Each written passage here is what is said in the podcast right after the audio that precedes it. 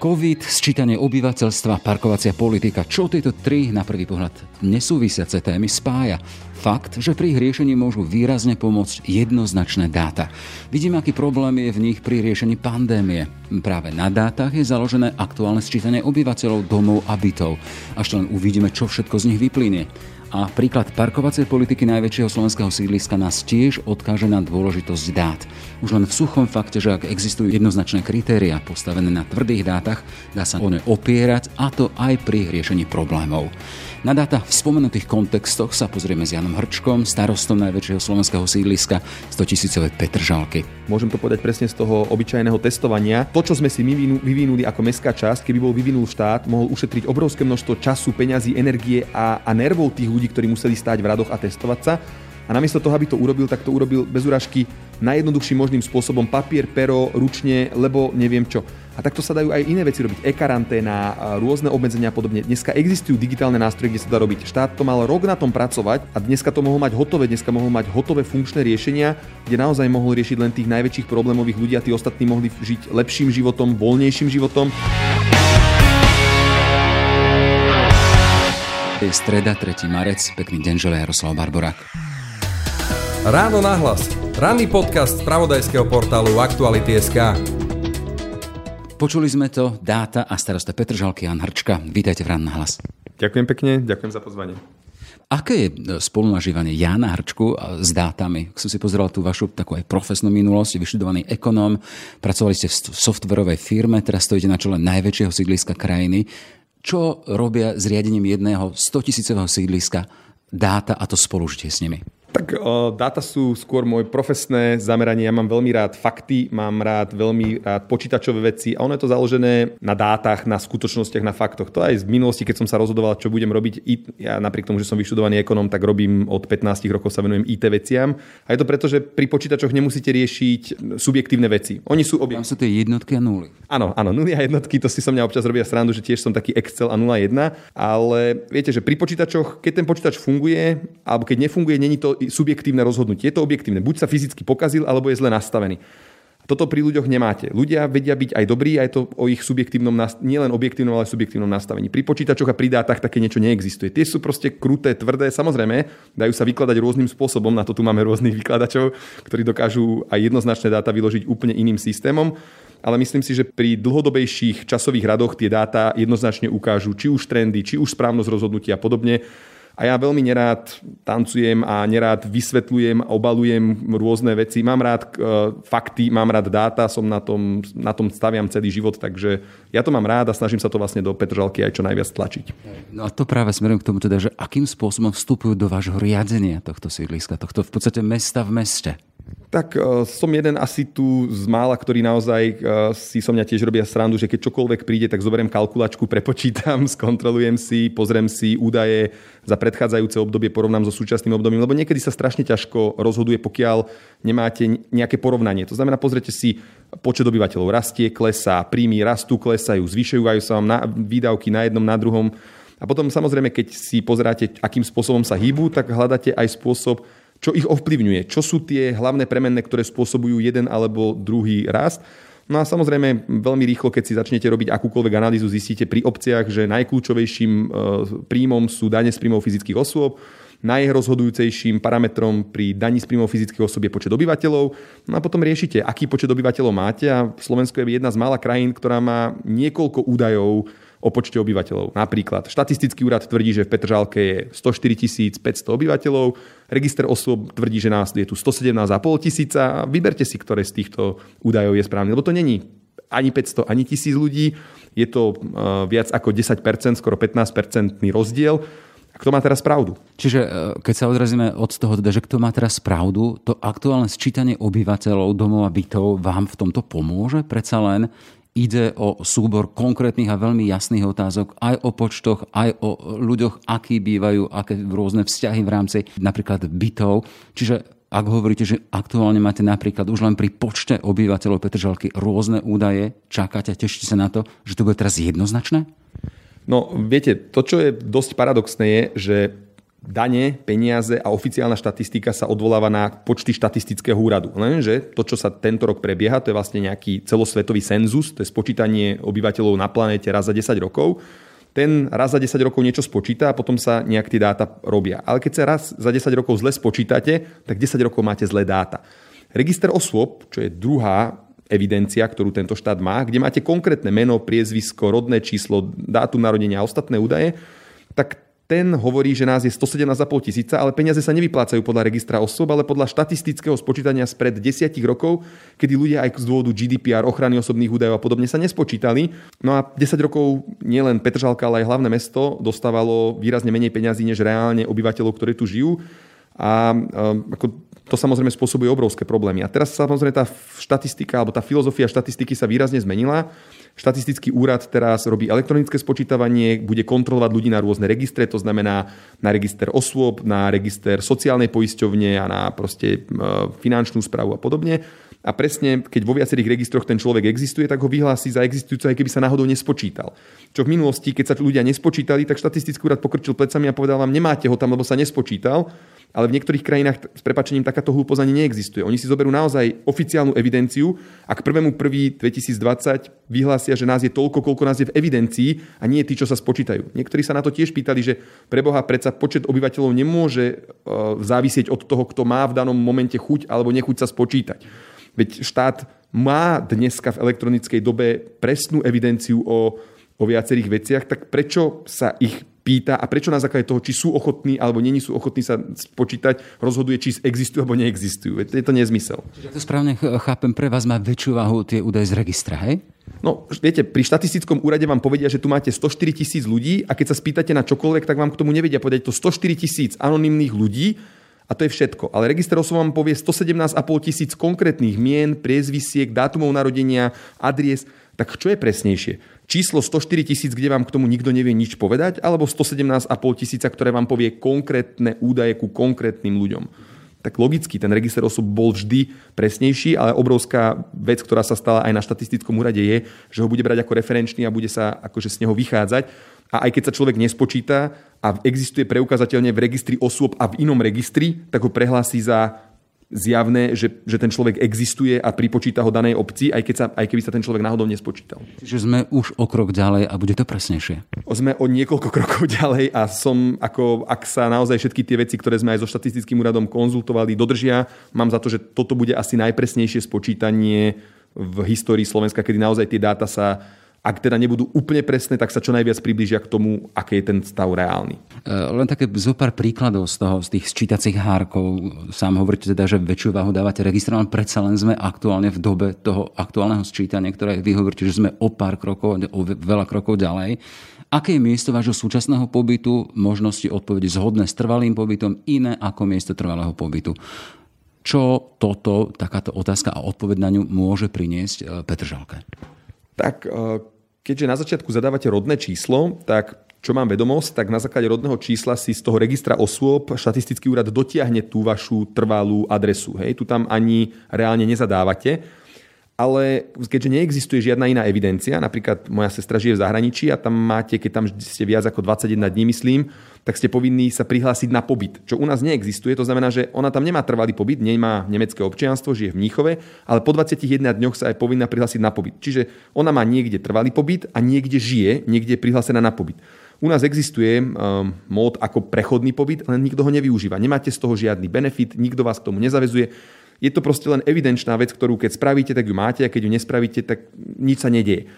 A tým pádom uh, ľudia majú niekde reálne poprihlasované trvalé pobyty, ale úplne inde zväčša žijú, alebo nemalá skupina z nich a tým pádom tie údaje vám pri, pri registri osob vy viete, kde tu ľudia sú oficiálne nahlásení, ale niekde sa reálne zdržiavajú. A pre štát ako taký je samozrejme veľmi dôležité nielen to, kde sa oficiálne tí ľudia cítia, alebo kde oficiálne im chodí pošta, ale aj kde sa reálne zdržiavajú, kde reálne existujú, kde bývajú, kde žijú.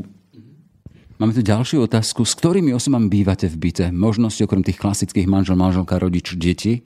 Je tam aj kohabitujúci partner či partnerka. Čo toto môže priniesť jednému veľkému sídlisku mestu v meste? Myslím, že toto je skôr naozaj že nejaká štatistická evidencia, kde uh, s kým nás ani tak ako pretržalku určite nezaujíma, že s kým bývame, lebo kým pri tej predchádzajúcej otázke, povedzme 117,5 tisíc ľudí má trvalý pobyt v Petržalke, áno, čas z nich, ako moja sestra, ktorá tu má trvalý pobyt, povedzme, že žije nejakú dobu v zahraničí v Mníchove, a reálne je Petržalčanka, ale nebýva tu, ale potom veľké množstvo ľudí, ktorí majú trvalý pobyt v iných častiach Slovenska, zase žijú v Petržalke, čiže to sa dalo zistiť tým prvým.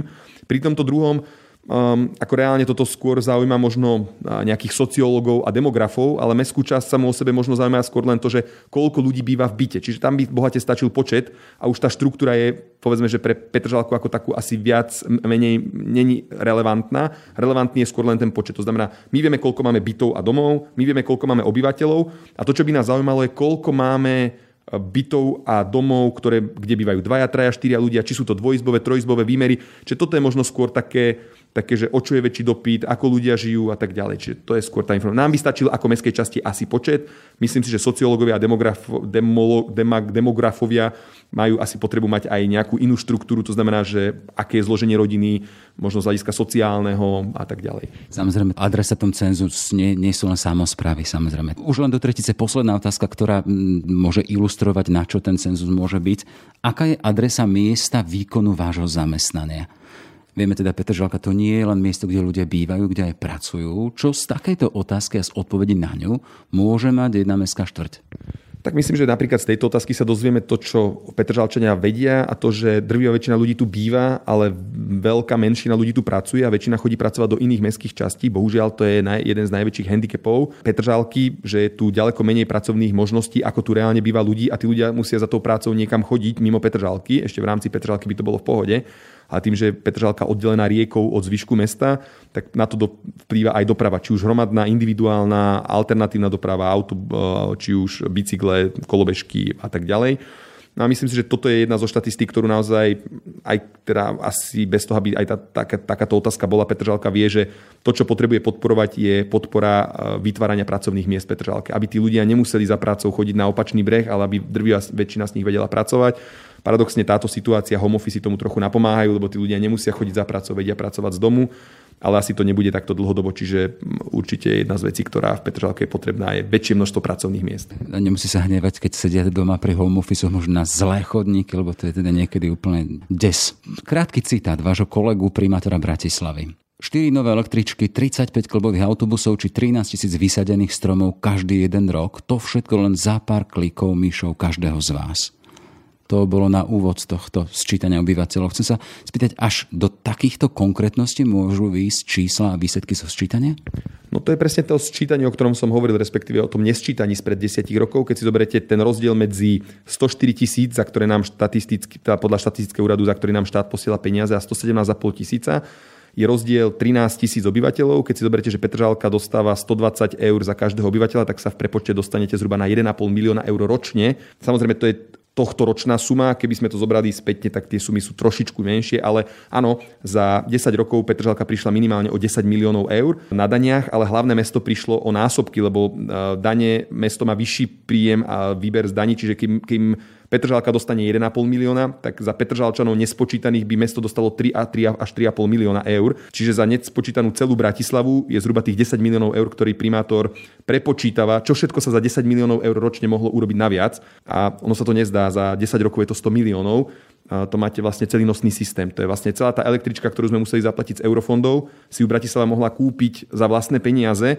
keby tí ľudia sa boli poriadne spočítali a štát by sem bol teda tie peniaze za tých ľudí poslal, ako ich poslal niekde inde. Vieme, že pri aktuálnom sčítaní obyvateľstva bola tá prvá časť, to sčítanie domov a bytov a to malo ísť po linke práve samozpráv, čiže išlo to, ľudia nemali s tým nič dočinenia, bolo to na vás, úradoch, ktorý máte, spravujete niektoré registre. S tým máte akú skúsenosť? Zvládli ste to? Po, samozrejme bez pomoci správcov by to nešlo, čiže áno, my ako stavebný úrad a v spolupráci s, s katastrom sme mali nejaké podklady, aj teraz štatistický úrad po, e, pobral nejaké informácie z, z rôznych údajov dal nám ich na verifikáciu a my sme samozrejme tieto údaje verifikovali, či už e, z, išlo o to o počty bytov, o rozmery bytov a tak ďalej. Čiže áno, počítali sa tzv.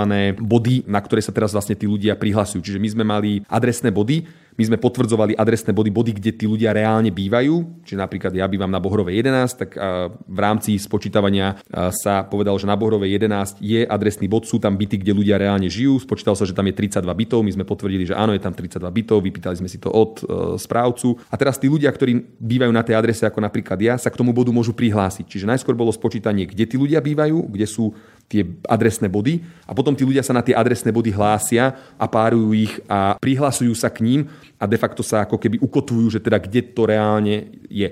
Čiže áno, keby sme nespočítali alebo nesprávne identifikovali všetky adresné body, ľudia by sa nám nemali na, na akú adresu prihlásiť. Takže toto sme robili, trvalo to viac ako 6 mesiacov. V prípade, v tomto období je to samozrejme komplikovanejšie a bolo to odkazané aj na, boli sme odkazaní aj na spoluprácu s právcov. Niektorí správcovia veľmi ochotne a vo veľmi kvalitným spôsobom nám spracovali dáta. U niektorých sme museli opakovane posielať žiadosti, už sa aj vyhražať pokutami, lebo aj to bola, je to ich povinnosť tie údaje nejakým spôsobom poskytnúť a v prípade neposkytnutia im hrozí sankcia. Takže u niektorých to bolo zložitejšie, ale u drvej väčšiny naozaj tá spolupráca bola korektná a tie podklady nám dali slušné. Už len teda z toho, čo rozprávate, aj ten systém, akým spôsobom sa napríklad párovali tie body a s obyvateľmi. To znamená, že máte dôveru v to, čo z toho vyjde, čo vyjde z tohto sčítania. Že tie čísla, ktoré očakávate, tie môžu byť naozaj tvrdými dátami. No pri bytoch sme to robili my ako mestská časť, aj sme si to kontrolovali, my sme si robili nejaké paralelné kontroly, čiže tam mám za to, že by to malo sedieť. Veľké množstvo adresných bodov sme povyhadzovali, lebo to boli adresné body prevádzok, kde ľudia reálne nebývajú lebo eh, štandardne štatistický úrad nerozlišuje adresný bod ako adresný bod a bohužiaľ neexistuje kategória adresných bodov, ktorú by evidoval štát. Verím, že taká položka bude zavedená a potom ju nebude treba takto pracne zase každých 10 rokov čistiť ale tieto body sú podľa mňa na 99,99% správne. No a teraz len potrebujeme, aby sa tí ľudia na tých pár klikov eh, na tie adresné body doprihlasovali, aby sme to číslo tých 117,5 tisíc, čo bol údaj asi spred pár dní eh, z registra osôb v Petržalke, aby sa nám všetci títo ľudia spočítali a my a potom, aby sme teda dostávali najbližších 10 rokov dane za reálne spočítaných ľudí a nie len za tých, ktorí boli ochotní sa spočítať. Keď hovoríme o dátach a dôležitosti tých tvrdých dát, s tými súvisí aj ďalšia téma a tá vaša parkovacia politika, v podstate taký, aj tá vaša dosť silná nosná téma, Viem, že bola spustená v novembri 2019, jej princíp je založený na zvýhodnení tých domácich, ktorí sa zaregistrujú teda do systému, svoje auta naopak cudzi a neregistrovaní musia zniesť spoplatnenie parkovania. Ako ste na tom potom takmer roku a pol? Otázka veľmi široká. Otázka, ako sme na tom napríklad s počtom obyvateľov. Tam vám viem povedať na tvrdých dátach, že od roku 1993 počet obyvateľov Petržalky permanentne klesal až do roku 2019 do zavedenia parkovacej politiky. Dokonca najmenší počet obyvateľov mala Petržalka v júli, má jún, júl 2019, to znamená mesiac predtým, než sa schválila parkovacia politika. To bol najnižší počet obyvateľov Petržalky v histórii a od zavedenia ten počet začal rásť. Prvé tri mesiace bol najväčší rast. V prvom roku nám narastlo 1200 obyvateľov Pričom ako 1200 obyvateľov narastlo za prvý rok, ale v polke roka sme mali mínus 300 obyvateľov. Ale tu hovoríte o administratívnom náraste, nehovoríme o, o prírastku.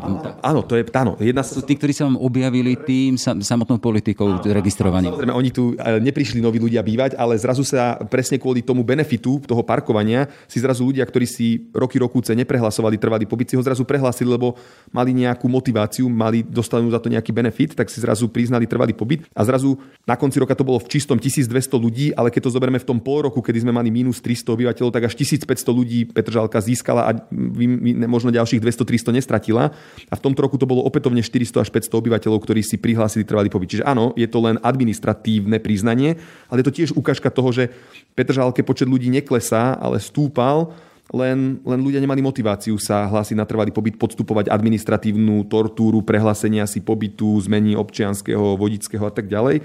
Ako náhle zavedete parkovaciu politiku a niečo z toho vychádza, tak už tí ľudia si to prehlasujú. Čiže čo sa týka obyvateľov, je tam jednoznačne krásne na tej štatistickej krivke vidieť, že, že obyvateľia zrazu zmenili svoj, svoj návyk a začali sa prihlasovať a neodhlasovať. Druhá vec je počet aut.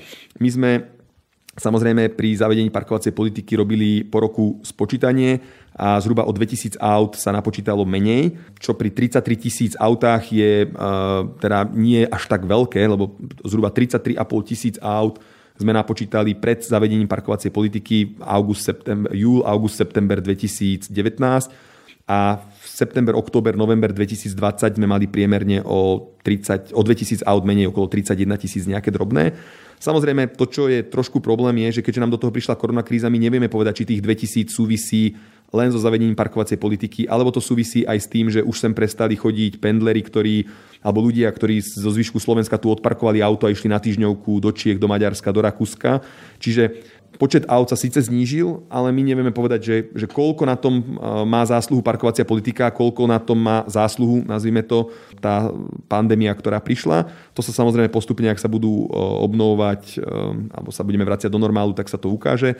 No a my medzičasom sa snažíme aspoň riešiť vraky, lebo tých máme tu stále veľa. Tam je jedna z vecí, ktorú dúfame, že sa zmení tá novelizácia, že tie auta budeme môcť odstraňovať skôr, ako budú vyhlásené zavraky, lebo to trvá niekoľko mesiacov. Vieme, že od 1. februára prichádza úprava, prišla pre rezidentov maximálne dve auta na byt 3 a s ňou aj váš status na sociálnej sieti o dôležitosti dát, ktorý v podstate mňa podnetil k tomu, teda, že som začal sa zaujímať aj o to, teda, o tú dôležitosť dát, možno v kontexte jednej samozprávy úplne konkrétneho miesta na Zemeguli, aký to má zmysel.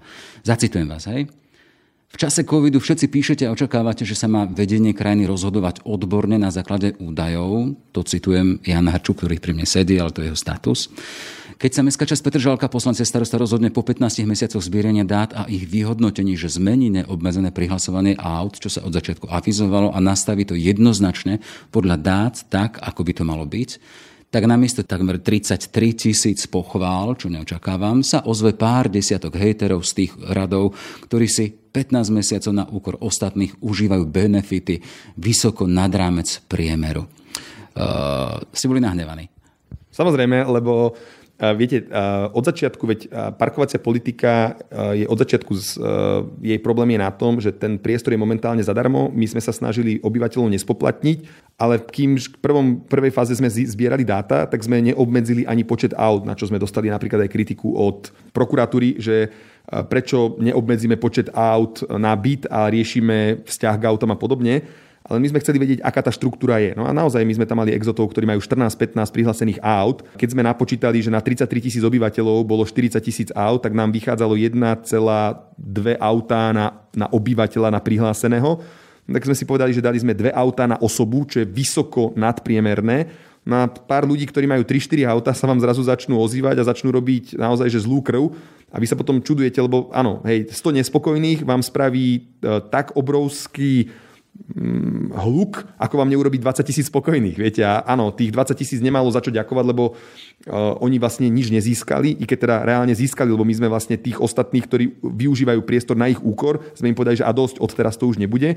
No ale 100 ľudí, ktorí začnú nadávať na to, že Ježiš, ja mám tri auta a teraz čo mám robiť a prečo to takto robíte a prečo ste mi nechali tri auta a podobne, tak áno, samozrejme, že vás to nahnevá. Poviete si, že preboha z tých čísel to už nemôže byť jednoznačnejšie. My sme dokonca mohli ísť na jedno auto na osobu, tak ako tá navrhuje v celomestskej parkovacej politike hlavné mesto, že nedá dve auta na osobu, ale len jedno auto na osobu, síce dá tri na domácnosť, ale na trojčlenú domácnosť, nie na jedno, na jedno alebo dvojčlennú. No a áno, dostane sa k tomu, že 100 nespokojných vám urobí, urobí to, že sa začnú na to pýtať novinári, začnú sa o tom písať noviny, začne sa robiť na to reportáže a neviem čo.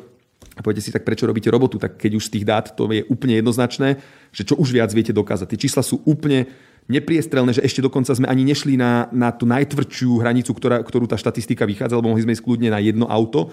Dali sme ešte v celku komfortne dve a naozaj namiesto toho, aby vám ľudia poďakovali, čo teda nečakám, tak 100 ľudí začne nadávať do, do debilov a do všetkého možného. E, tie nastavenie, tie korešpondujú možno nejaký ten európsky kontext, alebo miest, alebo veľkomiestu to v okolí Bratislavy, Vieden alebo Budapešť? Ako to, prečo sme to tak nastavili? Viete čo, nie, ja si myslím, uh, ja, akože od začiatku, keď sa bavíme o parkovacej politike, tu sa 20 rokov s parkovacou politikou nerobilo nič. A máte dve možnosti. Striktne a tvrdo nastaviť tak, ako je to v zahraničí, lenže z toho s prepačením bordelu, ktorý tu bol, do systému západnej Európy zo dňa na deň nepreskočíte. Preto ja som zastancom toho, že zbieram dáta a postupne tú slučku uťahujem a teraz, dobre, dali sme neobmedzený počet aut, bolo logické, že tie parkovacie miesta nebudú stačiť. Teraz sme obmedzili dve auta na osobu, tri na byt a zase budú stačiť, nebudú stačiť. Myslím si, že niekde stačiť budú a niekde stačiť nebudú. No a tam, kde stačiť nebudú, tam zase budeme musieť tú slučku stiahovať, ale na základe tých dát im budeme vedieť povedať, že prečo ju stiahujeme. Pretože im povieme, že pozrite sa, v polke Petržalky to stačí a v druhej polke to nestačí. Takže my musíme nájsť nejaký spôsob, ako to vyriešiť. Len áno, myslím si, že dokonca ten, to finálne riešenie dve a tri autá možno neostanú, možno sa znížia, respektíve sa budú musieť na konci spoplatniť, lebo stále tie tri autá sú dlhodobo neudržateľné. Keby každá domácnosť mala tri autá, podľa spočítania vieme, že tu máme 50 tisíc bytov, tak tu máme 150 tisíc aut. To je neudržateľné. Proste momentálne máme 33 tisíc aut, ktoré nevieme umiestniť. 150 tisíc aut by sme neumiestnili logicky. Čiže stále tie čísla vychádzajú od tých ľudí a my na základe tých čísel sa snažíme čím ďalej tú slučku stiahovať a ten, ten systém nastavovať tak, aby sme im povedali, že toto je možné a aby sme ich aj tých ľudí presvedčili, že, že prečo to sprísňujeme. No lebo keď chcete tú zmenu, tak ju robíme, ale nemáme e, čarovnú e, paličku ani gulu, kde by sme videli, že aký je správny výsledok, tak z toho neobmedzenia postupne presne analýzou dát, to tam, kde to vidíme a kde to jasne vieme preukázať, zúžujeme, skonkretizujeme, spresňujeme a obmedzujeme samozrejme. E, čiže to spoplatnenie parkovanie aj v Petržalke v hlavnom meste je nevyhnutnosťou, alebo to, čom, čom sa nevyhneme, tá otázka, v akom časovom horizonte, kedy to máme čakať? Takto, uh, ja si paradoxne myslím, že jedno auto v domácnosti nemusí byť spoplatnené, i keď to možno znie trochu populisticky, ale z tých dát mi to vychádza. Keby naozaj každý človek mal len jedno auto a na domácnosť by boli povedzme, že dve, tých parkovacích miest by paradoxne asi aj stačilo. Problém začína byť, keď už máte povedzme tie nadštandardy, dve auta, tri auta a podobne. Ako k ním pristupovať? Ak majú byť zadarmo, čo s tým? Druhá vec, ktorá je, je, že možno na, na podív, v Petržalke je dostatočné množstvo parkovacích miest, možno to znie stupidne, ale naozaj ich je dostatočné množstvo. Jediný ich problém je, že nie sú rovno pod nosom, ako sú naši ľudia zvyknutí. My máme parkoviská tuto, v Technopole napríklad, kde sa nachádza mestská časť. Tu je 180 parkovacích miest, ktoré sú v noci a cez víkendy totálne prázdne. Máme obchodné domy, TPDčko, máme Billa, Kaufland, Lidl, proste rôzne obchodné reťazce, ktoré majú parkoviská, ktoré sú prázdne a sú ochotné ich dať k dispozícii. Samozrejme, z dlhodobého hľadiska ich nedajú k dispozícii zadarmo, z druhého hľadiska ľudia budú musieť prejsť e, od auta k bytu možno 150 metrov. Teraz sú zvyknutí, že dobre, dobre že nezaparkujú v bráne, musia si na auto vidieť, musia proste parkovať rovno pod tým.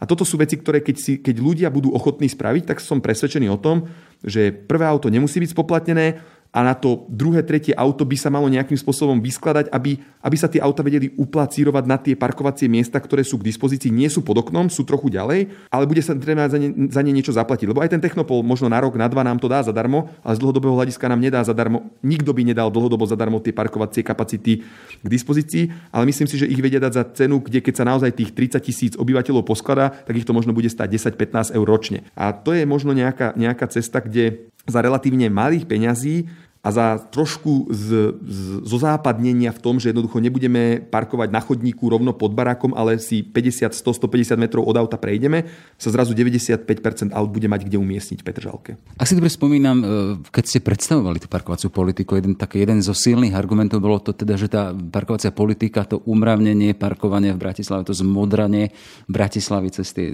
pásy, to by malo priniesť ročne milión eur, spomínam si správne. Už ich máte v systéme a čo sa s nimi robí? Tak, ako, ako, ako pomáhajú Bratislavčanom? Či na cestách, či na chodníkoch, či na parkoviskách?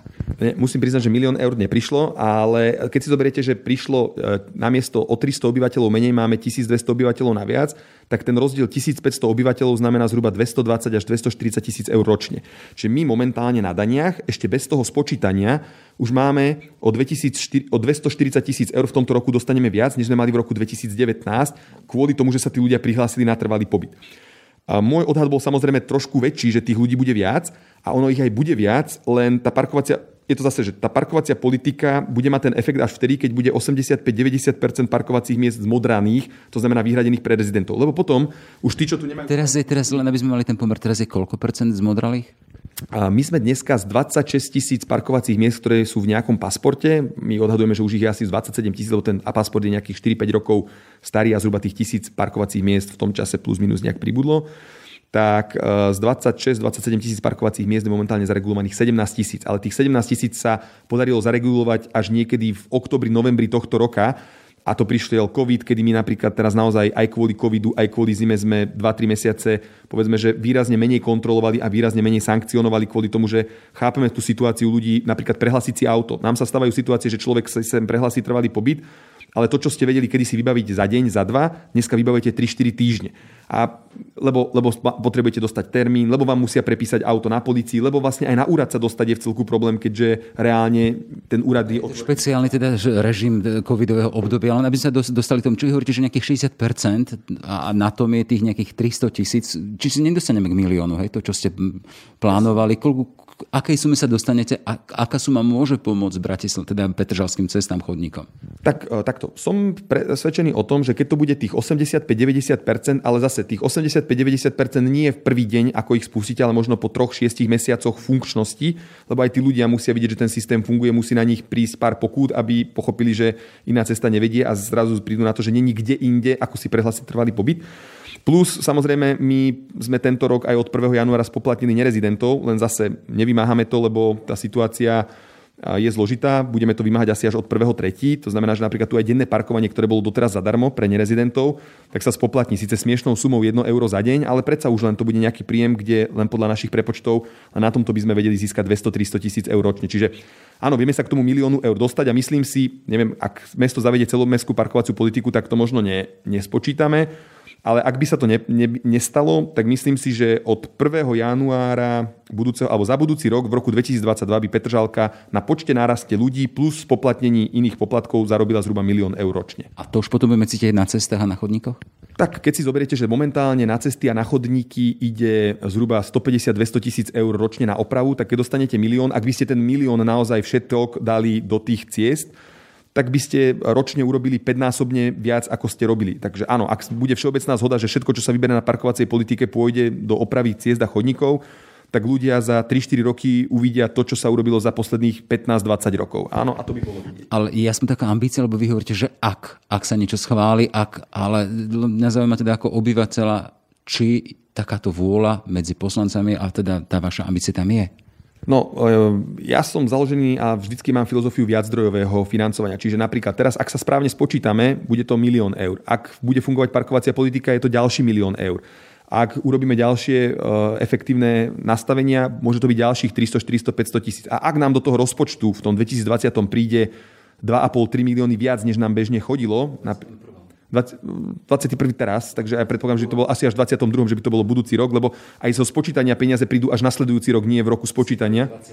A v 2022. áno, áno. Keby, sa v roku, keby v roku 2022 sa naplnili všetky tieto veci, že z dobrého spočítania príde Petržalke o milión, milión a pol naviac, z celej parkovacej politiky príde o milión naviac, plus robíme ďalšie opatrenia, tak áno, som presvedčený, že 2,5, 3, 3,5 milióna eur, ktoré prídu naviac, určite poslanci 500, 700, 800 tisíc dajú naviac na, na cesty, chodníky a bude to vidieť, ale nie len v knih, bude to vidieť na športoviskách, bude to vidieť na podpore mládeže, bude to vidieť na kultúre, bude to vidieť na čistote a na poriadku, bude to vidieť všade, lebo to je ten problém. Ak máte len milión naviac, a chcete to viditeľne spraviť, viete to dať do jednej e, oblasti. Ako náhle máte 3-4 milióny naviac, tak to viete dať do 4-5 oblastí a v 4-5 oblastiach to ľudia budú cítiť a tam o mnoho ľahšie nájdete poslaneckú zhodu.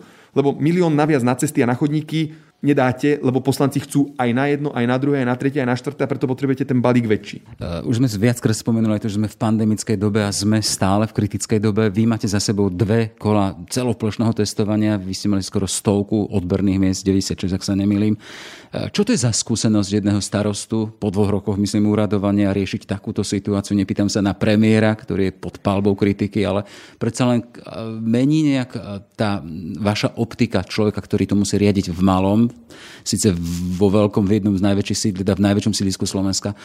Čiže aká to je skúsenosť potom, čo ste doteraz museli riešiť a čo ste zažívali? Paradoxne na, to, na tých momkách by som vám vedel preukázať, čo vieme robiť, keď začíname na zelenej lúke s rovnakými podmienkami ako ostatné. Áno, kým pri prvom kole testovania tu bolo 96 odberných miest, 600 ľudí a plus ďalších 100, policaj, 100 vojakov a policajtov, aby, aby otestovali zhruba 30 tisíc ľudí, možno 35 tisíc ľudí, pardon, 60 tisíc ľudí, 30 to bolo zhruba denne, tak tak pri druhom kole spočítavania nám už stačilo iba 40 odberných miest sme mali a mali sme možno iba okolo 250 ľudí a momentálne dokážeme otestovať zhruba 20-25 tisíc ľudí denne a stačí nám na to jedno odberné miesto na Hrobákovej a tri, ktoré cez víkend na školách momentálne pred školami zriadujeme. A my sme prišli s takouto čítačkou občianských preukazov, posielaním sms a podobne A dovolím si tvrdiť, že momentálne Petržalka najefektívnejšie robí e, testovanie. Čiže všetky samozprávy alebo veľké množstvo samozpráv a súkromníkov od nás pýtajú systém, ktorý sme si vyvinuli za pár nocí e, tuto so zamestnancami IT oddelenia a vymysleli sme čítanie e, občianských cez čítačky.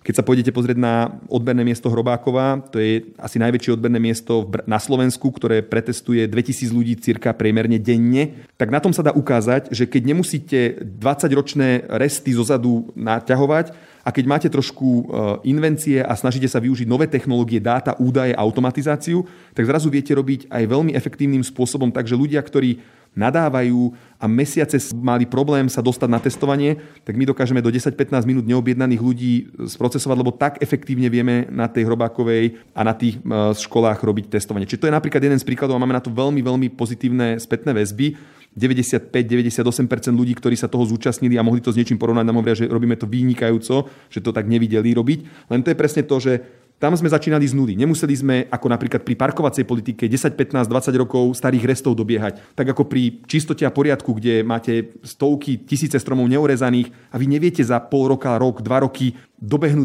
20 rokov zlého fungovania, tak tu, kde sme začínali na zelenej luke ako všetci ostatní, tak sme za 2-3 týždne testovania vyvinuli systém, že súkromníci si ho od nás pýtajú a my ich teraz nemáme im ho akým spôsobom poskytnúť, respektíve hľadáme spôsob, ako, ako samozprávam to dávame samozrejme zadarmo, ale ako súkromníkom, kde my nemáme oprávnenie proste poskytovať zdroje mestskej časti s súkromným subjektom, tak hľadáme nejaký spôsob, ako aj toto vyriešiť.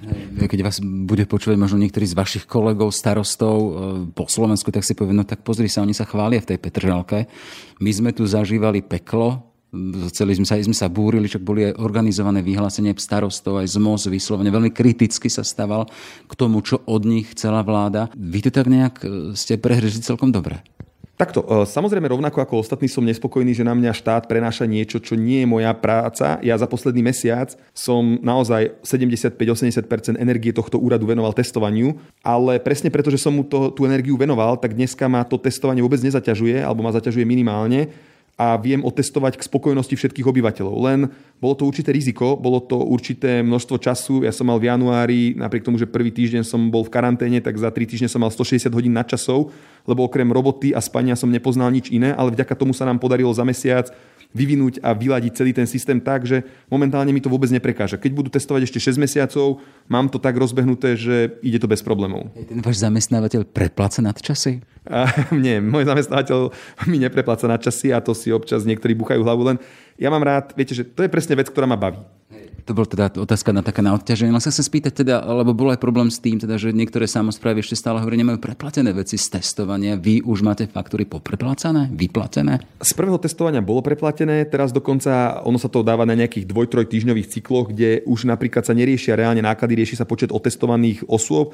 Čiže my máme e, e, zoskenované občianske, ja neviem, 50 tisíc ľudí za 2-3 týždne, ktoré sme e, urobili pošleme výkaz a krát 5 eur nám to proste štát preplatí. Čiže áno, momentálne, keď je naozaj že problém s robotou a so všetkým, tak áno, my sme našli kapacitu a namiesto toho, aby ľudia so založenými rukami sedeli niekde v kúte, tak sme túto iniciatívu zobrali. Čiže z tohto pohľadu to berem pozitívne, že naozaj v čase, kedy ľudia nemajú čo robiť, tak robota, ktorá bola na, na samozprávu prenesená, aj keď teda nemyslím si, že malo to byť, na, akože ono to nebolo úplne dobrovoľné. My sme boli postavení pred hotovú vec a ber alebo nechaj tak a preto sme aj hľadali v Petržalke spôsob, ako, ako to čo robiť čo najefektívnejšie, s čo najmenším počtom ľudí, s čo najmenším zaťažením a čo najväčším množstvom využitia informačných technológií. Ale v tomto momente už naozaj si môžem povedať, že nám to nejakým spôsobom nerobí zaťaženie a napriek tomu, že na to väčšina nadáva, chápem ich, Keby som to robil starým spôsobom, nadával by som tiež a najviac zo všetkých, lebo my sme najväčšia obec s najväčším počtom ľudí, ktorých testujú. Tá aktuálna situácia je stále kritická. Nemocnice sú vyslovene na Prahu svojej vyťaženosti.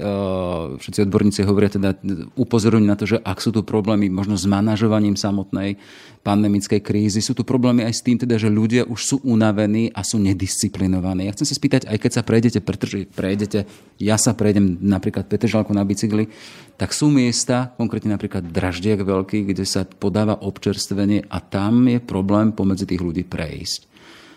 Do tohto vstupuje samozpráva? Vstupujete vy teda, že sú tam kontroly? Nebol by to teda dôvod na to prekontrolovať to a predísť takýmto zluchom ľudí, keď hovoríme, že dnes to je nebezpečné? Veľmi dobrá otázka, len viete, ja si myslím, že ten problém, áno, toto je následok. A príčina je v tom, že keď sme tu mali veľmi dobré čísla, keď sme v tej prvej fázi boli najlepší na svete, alebo jedni z najlepších na svete, tak namiesto toho, aby sa zaviedol systém, lebo určite si spomínate, že bol, mal byť zavedený taký ten taká, tak, taká tá kontrola, že keď prejdete, tá elektronická karanténa, že keď prejdete, musíte si nainštalovať nejakú aplikáciu a úrad vás bude kontrolovať, či to dodržiavate. Vtedy to síce bolo narýchlo, ale keby to napríklad bol niekto v 6. 7. mesiaci minulého roka zaviedol a keby naozaj tu, keď sme mali najnižšie čísla na svete, boli všetci ľudia, ktorí prídu zaevidovaní, odkiaľ prišli, čo prišli, museli dodržiavať 5 alebo 10 dňovú karanténu, tak dneska sme na tom opätovne najlepšie na svete a nemuseli by sa tí ľudia zhlukovať pri draždiaku, nemuseli by sme mať zavreté všetky obchody a podobne. Čiže toto je následok toho, kde sa podľa mňa informačné technológie a možnosti nevyužili na, na, na to, aby sa ten systém udržal, aby sa ten systém urobil tak, aby, sa, aby sme sa nedostali vlastne na, na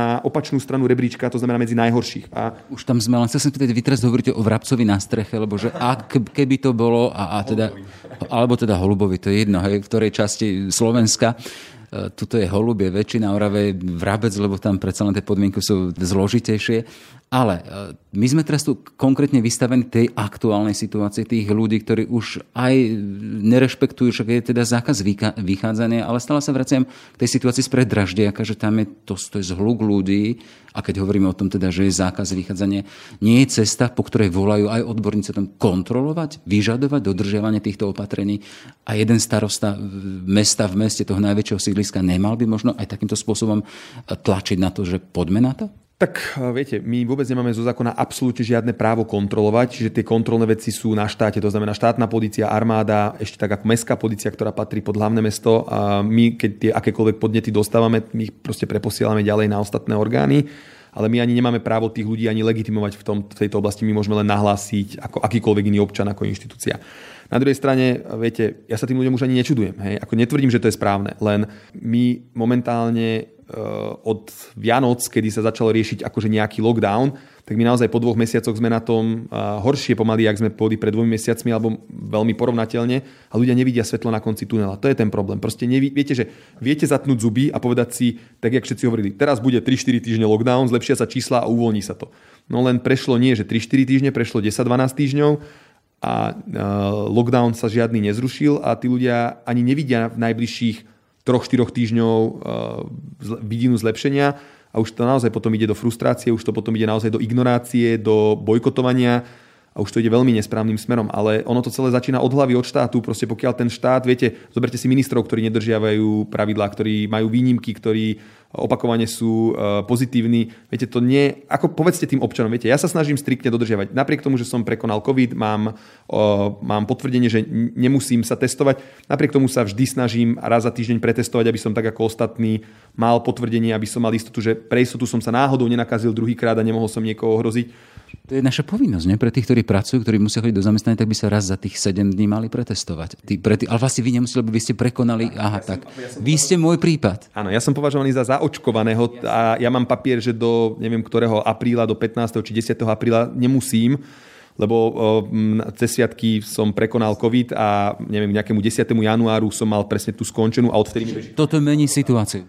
Áno, ale napriek tomu Napriek tomu, že tento papier mám, tak sa snažím raz za týždeň pretestovať, presne preto, alebo keď idem proste do nejakého prostredia, ktoré by mohlo byť potenciálne, chcem mať istotu, že som bol negatívny, že som urobil preto maximum a urobím ten antigenový test, aj keď to není príjemné. Ministri a rôzni štátni úradníci, ktorí sa pri vakcinovaní predbiehajú alebo ktorí nedodržiavajú a píšu si výnimky, ako chcete obyčajným ľuďom, 5 miliónom vysvetliť, že majú niečo dodržiavať, keď to tí na vrchu nedodržiavajú a ukazujú, že veď nemusia. Keď vidíte, že ja som neostrihaný, mám problém sa si zohnať niekde, ako sa ostrihať, ale vy vidíte, oni sú krásne všetci upravení, postrihaní, porobení, nové oblečenie majú na, na mieru spravené tak samozrejme, tí ľudia si už povedia, prečo by to mali dodržiavať oni, keď tí, čo nás riadia. A aj napriek tomu, teda, že niektorí možno pribrali. áno, áno, áno. alebo potrebujete, alebo potrebujete uh, zohnať naozaj, že oblečenie, to dneska som to riešil s manželkou, viete, že pre deti, on sa vám nezdá, za 3-4 mesiace vám aj tie deti z niektorých vecí vyrastú a teraz vy máte zavreté obchody. Ako to pôjdete kúpiť? Vy, ako nemáte zásoby, nemáte, ako nikto nepočíta počítal s tým, že sa to neotvorí alebo dlhšie sa to neotvorí? Posúvali ste si to? Neviete niektoré veci kúpiť cez internet, lebo to tak nefunguje? A teraz čo, porušíte, neporušíte? No keď neporušíte, máte vážny problém. A keď porušíte, tak e, síce to viete zdôvodniť, ale už to potom len znamená, no keď som porušil tu, poruším aj tu, aj tu, aj tu. Čiže ako to ešte vy pred sebou, ako starosta Petržalky? Ja sa to snažím, všetko, čo štát dáva, sa snažím naozaj dodržiavať, bez ohľadu na to, čo si o tom myslím, ale myslím si, že naozaj táto táto cesta je dlhodobo neudržateľná, malo by si to naozaj vedenie krajiny uvedomiť, že je to len otázka času, kedy sa to preklopí podľa mňa naozaj na anarchiu a, a vzburu ľudí, lebo, lebo ne, ako ľudia aj vo vojnových, sta, vo vojnových časoch vedia vydržať, pokiaľ vidia, že aj to vedenie, že aj tí, ktorí túto krajinu riadia, majú na to rovnaký meter, rovnako trpia, rovnako majú obmedzenia, alebo potom majú preto väčšie pochopenie. Ale keď je dvojaký meter, pre jedných platí, pre druhých neplatí, to neudržíte žiadny systém nie v dnešnej dobe. Čiže ak vy hovoríte teda, že sú tu tí, ktorí nám vládnu, nejdu nám príkladom, ste za to, aby boli možno, teraz sa hovorí aj o rekonštrukcii vlády, jedni žiadajú a pýtajú, aby odstúpil možno minister zdravotníctva, iní hovoria o tom, že táto vláda už by nemala vládnuť a volajú po nejakých predčasných voľbách, po referende. Čo by bolo riešením, keď hovoríte, že stále nevidíme to svetlo na konci tunela, hovoríte, že ľudia idú smerom možno až k anarchii, čo by tomu pomohlo, keď hovoríme o, v kontexte toho tých, ktorí nám vládnu, v kontexte vlády? No, podľa mňa iný prístup, lebo viete, tu naozaj kopu veci a hovorím, môžem to povedať presne z toho obyčajného testovania, štát vedel to, čo sme si vyvinuli ako mestská časť, keby bol vyvinul štát, mohol ušetriť obrovské množstvo času, peňazí, energie a, a nervov tých ľudí, ktorí museli stáť v radoch a testovať sa a namiesto toho, aby to urobil, tak to urobil bez úražky najjednoduchším možným spôsobom, papier, pero, ručne, lebo neviem čo. A takto sa dajú aj iné veci robiť, e-karanténa, rôzne obmedzenia a podobne. Dneska existujú digitálne nástroje, kde sa dá robiť. Štát to mal rok na tom pracovať a dneska to mohol mať hotové, dneska mohol mať hotové funkčné riešenia, kde naozaj mohol riešiť len tých najväčších problémových ľudí a tí ostatní mohli žiť lepším životom, voľnejším životom. A pokiaľ toto, eh, ak sú toto súčasné vedenie je schopné toto pochopiť, tak kľudne nech vládne ďalej a ak nie, tak treba tam dať človeka, ktorý vie pochopiť to, že dnes v dobe informačných technológií v azijských krajinách niektorých máte, máte normálne, že musíte mať aplikáciu zapnutý, zapnutý ten mobil a podľa ktorého vedia, kde ste boli, či ste boli, či ste to dodržiavali. Je to možné, je to určitý druh obmedzenia. Ale obmedzenia tých, ktorí napríklad porušujú tie predpisy, ako niektorí ministri, že idú do zahraničia a nedodržiavajú karanténu, nedodržiavajú veci, to by malo platiť unblock na všetkých. A potom zistia, koho nakazili, či boli strojcom toho oni a čo sa dialo tí, čo tu žijú na Slovensku, tí proste reálne... Ja som napríklad neopustil hranice Slovenska za posledných pomaly 12 mesiacov a teraz, uh, viete, uh, keď tu bola nulová pozitivita, ja som sa mohol nakaziť len od ľudí, ktorí boli tu. Ja som to zo zahraničia nemal ako priviesť. A tí, čo išli do zahraničia, im nezávidím. Super, keby som mal možnosť, išiel by som aj ja, nemal som veľa práce.